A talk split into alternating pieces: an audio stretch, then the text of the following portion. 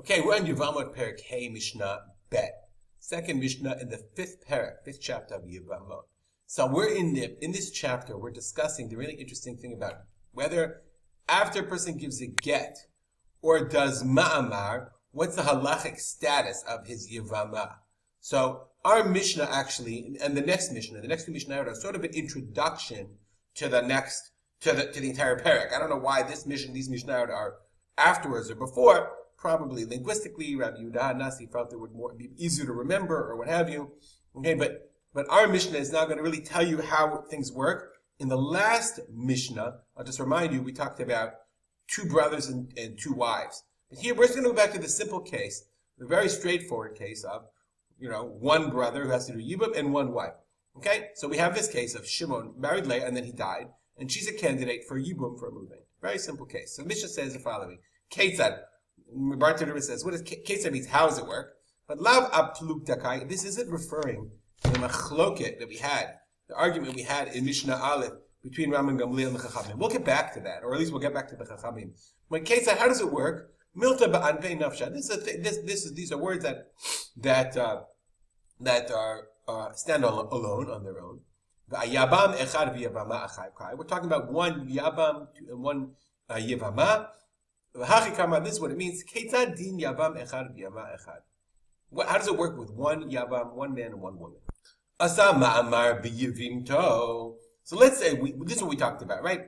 He had Reuven has to do yubum to Leah. So the first thing he does, and this is what they would always do, is, is ma'amar, meaning he would be mekadesh He would give her money, and then you know like a normal kedushin. But that ma'amar means she's still a yiva, she still has zika for chalitza, for yibum, meaning she hasn't done, he hasn't done yibum yet. They're married in midrabanan, but midoraita, yibum hasn't happened yet. And then v'natan laget, he says, "Don't forget it, I don't want to be married to you. Even though natan laget, even though he still gave her a get, tzricha heimenu chalitza, he still has to do chalitza. Why? Okay, the imratza lichnos lo yichnos, he can't marry her anymore once he gave her her get. The kevan since he gave her girushin, Kaimala below yivna. You can no longer share lo yivna. You can no longer marry his brother sister. So what's the case? He did kiddushin. He did ma'amar. Then he said, you know what? Forget the ma'amar. I'm going to give you a get.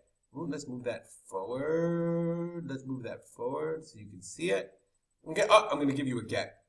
Not interested anymore in being married to you. Okay. So in this case, not only does he have to give her a get, then he has to he has to do he has to do chalitza as well because the get doesn't have the ability to remove the zikah, she's still a yivama. She still has the din of yivama.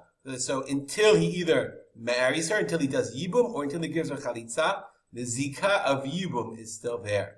That's why it's tzricha imen chalitza. Okay, that let's reset. Okay, well, let's move that. There we go.